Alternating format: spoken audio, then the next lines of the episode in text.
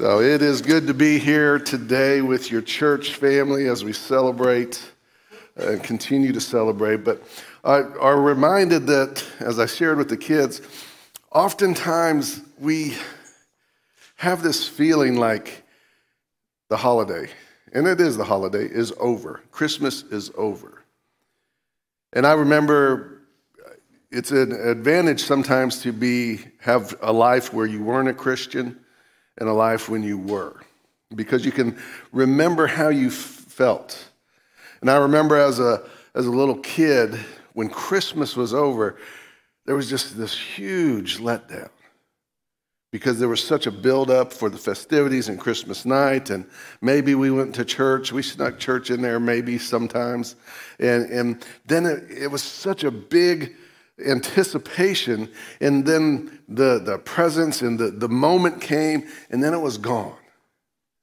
And I just remember it was like the hope was gone.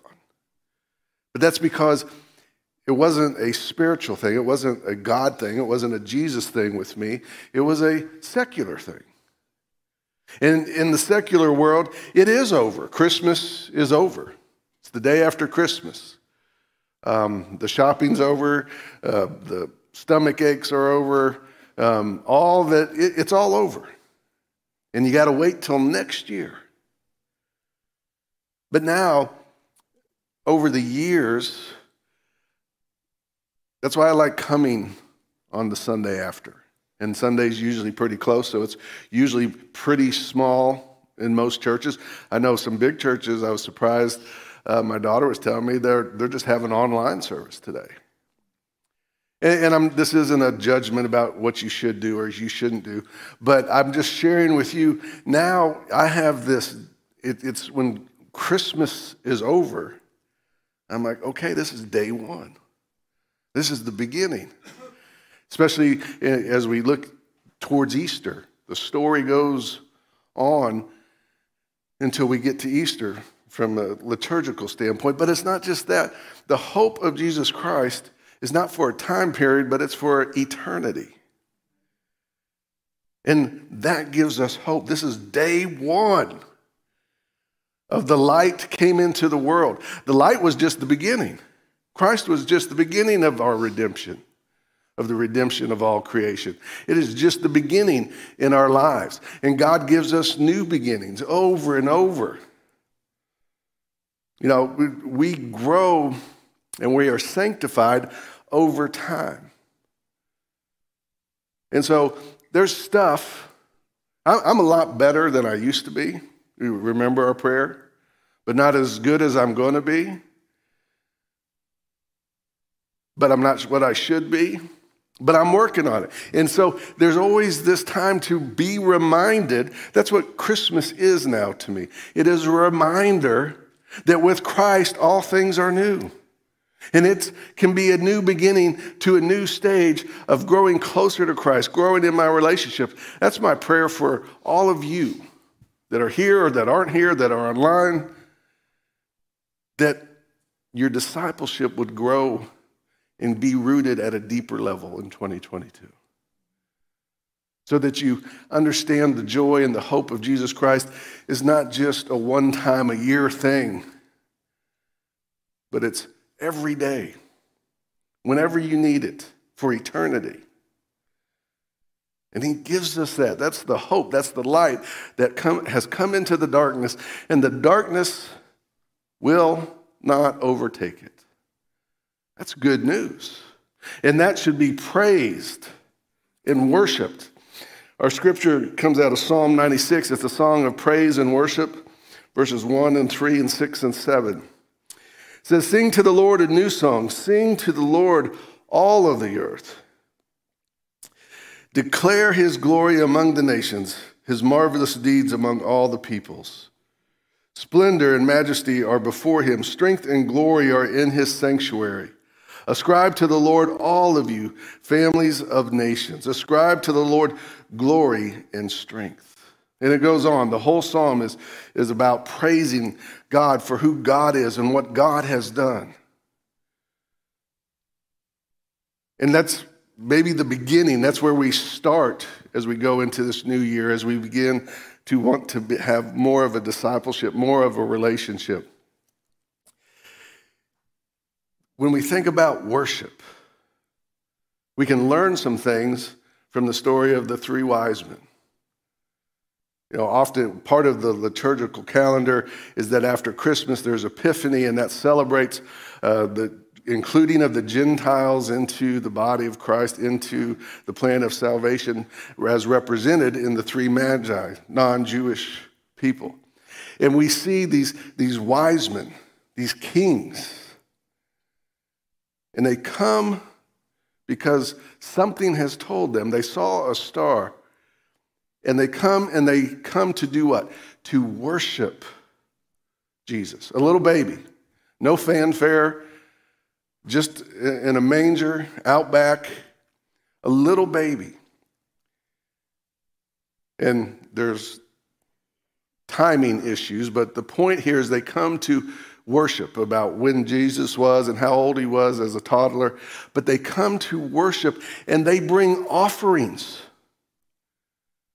to him. And so that made me think about our worship. What is our worship for us when we come to worship? That's why I asked y'all, I wanted, it was going to be a part of this. What is worship for you?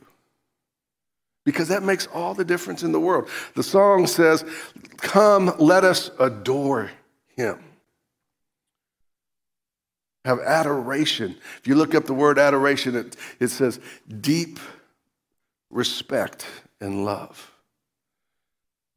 And our adoration, our, our respect, our love for Christ, our passion, devotion for Christ is going to determine our worship. And I, I might be pre- preaching to the choir because you all are here today, but you, we have to be careful in all things we do in church because we want to make everything in Scripture. We want to make our religious life, we want to make our relationship with God, we want to make our worship about us. That's our, that's our tendency. Just because we become a Christian does not mean that that selfish, natural person is not there. Right? There's sometimes people have received Christ on like a Emmaus walk or a mission trip or some mountaintop experience, and they might have lived a rough life, and they'll come and they'll go, oh, and they're so excited because they think it's all over. And as a pastor, I got to break it to them. Ooh, it just started, right? Before it was just the natural person, the fleshly person, the secular person. Now you have the Spirit of Christ. You've introduced him into this whole deal, and now the wrestling match just starts. And it's whatever dog you're going to feed the most is going to win that wrestling match.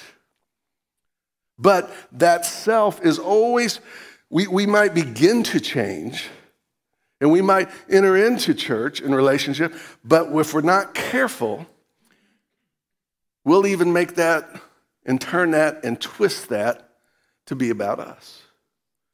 You know, we do that with scripture all the time. A lot of big money is made on self help help scripture Bible studies. You know, you'll be more prosperous, you'll be more confident. You're, you're loved, and, they make it all about you. They, we make scripture all about us. We proof text and say, oh, that's who he's, talking. he's talking about me. And the, the truth is, scripture is not about you, it's not about me. It's about what God has done for us in Jesus Christ. And the same thing, worship is not about you. It's not about me. And we hear it a lot. I know Ashley never hears it, right?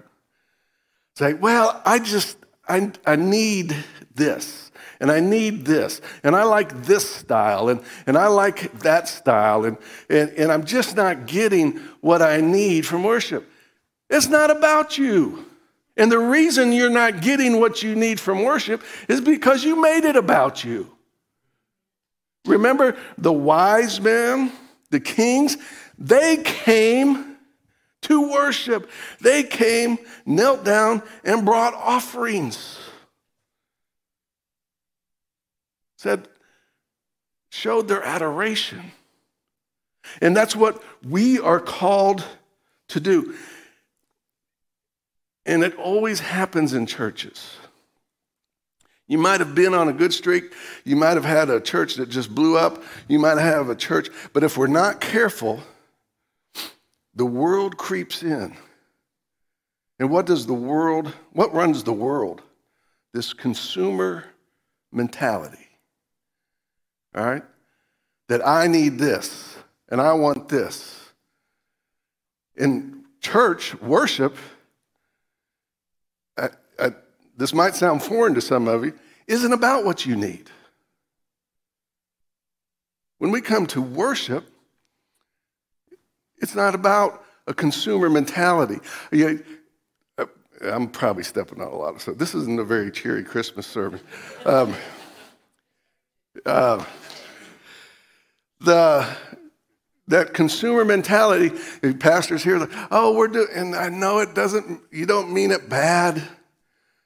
Well, we're church shopping. What does that mean? You're just walking through the produce. Hmm, well, that one looks good. Uh, that one's a little bruised. But, hmm. What about where does God want you to be? Where can you serve? It's not a consumer. If we begin to go into a consumer mentality about church, we're beginning to lose our way.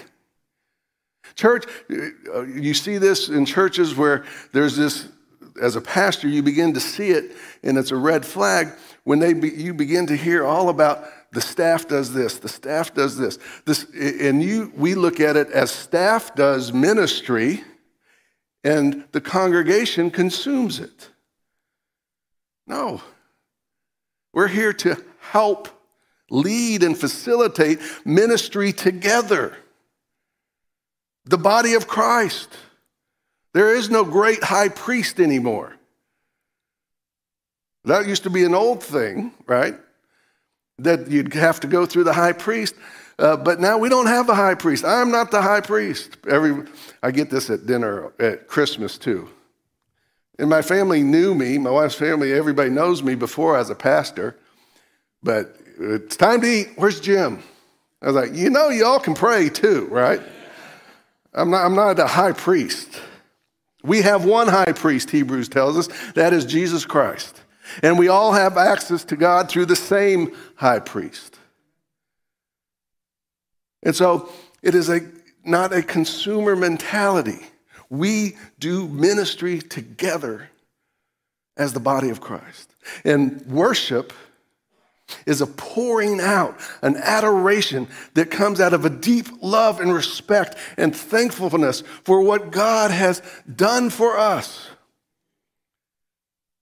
And I want to say, I'm already in trouble. I want to say that sometimes our worship doesn't say a lot about our adoration and our love and our respect, our thankfulness for what God does. You know, I could go into any church and worship God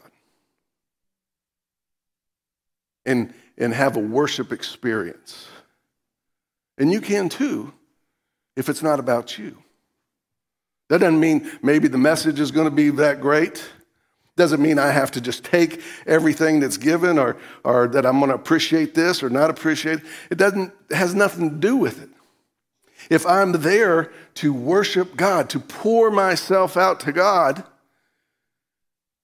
then I can worship anywhere because it's not a dependent on people or the song or the style of music. I've been to some really, really great spirit filled contemporary services. And I've been to some really, really bad contemporary services. I've been to great liturgical service that are really good. I've been to horrible ones. I've heard good preaching, I've heard bad preaching, but I can always worship because it's not about me and it's not about you. And if we're missing out on our worship, it's because we're making it about us. and not about God. Psalms is filled with giving God glory, and, and you hear that adoration in the words of that deep love and respect and thankfulness that God has given us His Son as we celebrate now. In the Psalms, they just worship God for His glory, for His truth, for His power, for His deeds. And they had to remind Him a lot too. See, that's our nature. Even back then, they wanted to make it about them. Deuteronomy, remember, I tell you all this all the time. Deuteronomy is one big don't forget me and what I've done for you. But that's not about God. God wants us to pour ourselves out for Him because when we empty ourselves of ourselves, then God pours His Spirit into us. And if we're so full of ourselves and what we want and what we desire, there's no room to pour God's Spirit in. So, if you're not getting what you want out of worship, I don't care where you go, what you're doing, you need to ask yourself are you too full of yourself? Do you need to empty out so that God can fill in, to pour into you his spirit? I remember I went to, um, there's this Benedictine monastery up in uh, Oklahoma, northeast Oklahoma.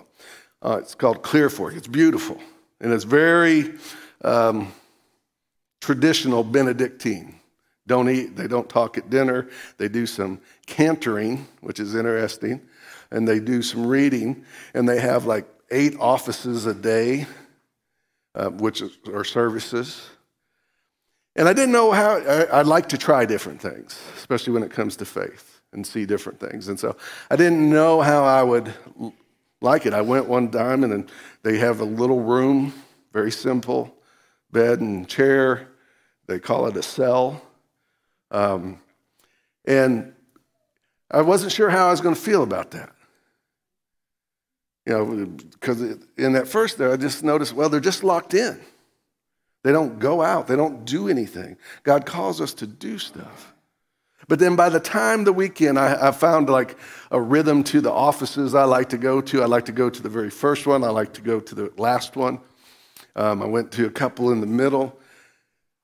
And it was just phenomenal. Uh, the chanting, the Benedictine chants were just beautiful. And uh, every now and then, one of them would step out. They would be singing. One of them would step out, step up, go down, go, go back. And I asked, like, the human resource monk or the guy that was showing me around, I said, What's that when they do that? He goes, Oh, they've made a mistake. And that's penance for messing up. I said, I'm thinking, well, if you don't tell anybody, I wouldn't know, right? But it, it was just, they worshiped God all day long through prayer and through the different offices that maybe were only separated by an hour or two. And I remember driving back saying, I get it now. They're preserving holiness. They're preserving true worship and devotion and adoration to God. And so there would be times when I'd just be out in the world and the church is all about doing and busyness and, and things and parties and just, and I would remember there's this little place up in Oklahoma that's just carved out and, and preserving true and pure devotion and worship to God. And God feels that. God knows that. They're, they're holding up where we're falling short. And God is honored by that. And that's always stuck with me. I've been up there a couple times. But you can always kind of tell those that understand that worship is not about us, but it is about God. Because you can know, you can look at people and you say, they're worshiping. They're not stuck. I, I, they're not stuck on was this right? Was that right? How does this sound? Where's this instrument? Where's I like these songs. I like those songs. And, and I have all of this. It's okay to have a preference. Don't get me wrong. It's okay to have a preference. I have preferences. But just because something doesn't pop up in my preference someday or something else doesn't mean I stop worshiping. Because I'm locked into what God. And, you know, sometimes I get pulled out of it too. But it's not, uh, then I am reminded it's not about me. My worship is about God and about what God has done for me in Jesus Christ. And if I truly understand that, then my worship will come from a place of true love, devotion, and adoration. And I will always get what I need when I empty myself of myself. So, if, our wor- if your worship is not what you want it to be, maybe in 2022 you begin to look not on the outside what kind of music, what kind of instruments, what kind of songs, what kind of this, that, but look on the inside. And are you worshiping from a place of deep love and respect, of deep thankfulness of what God has done for you, for me, in Jesus Christ? Let us pray. Dear Lord, I thank you for your patience. And Lord, I know sometimes I get caught up in the busyness of worship, the scheduling of worship, and I forget to truly worship. Lord, help us to be a church of worship where we come and we pour ourselves out in thanksgiving and love and devotion for you. And as we empty ourselves of ourselves, Lord, you fill us with your spirit. And it overflows out of us to those that are in our lives. Lord, as we come to communion, let us be reminded that you emptied yourself and poured yourself out for us. And let us, in response, pour ourselves out for you. In Jesus' name, amen.